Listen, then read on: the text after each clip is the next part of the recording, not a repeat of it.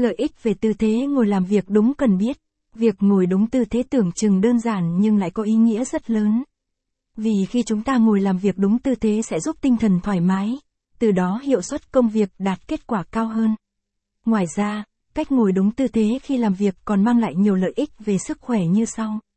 Tuần hoàn máu tốt, khi bạn ngồi đúng tư thế lưng thẳng, chân ngồi vuông góc, mắt cách màn hình máy tính góc khoảng 90 độ sẽ giúp các tĩnh mạch lưu thông khí huyết. Từ đó, tuần hoàn máu tốt và các cơ quan trong cơ thể cũng sẽ được thoải mái.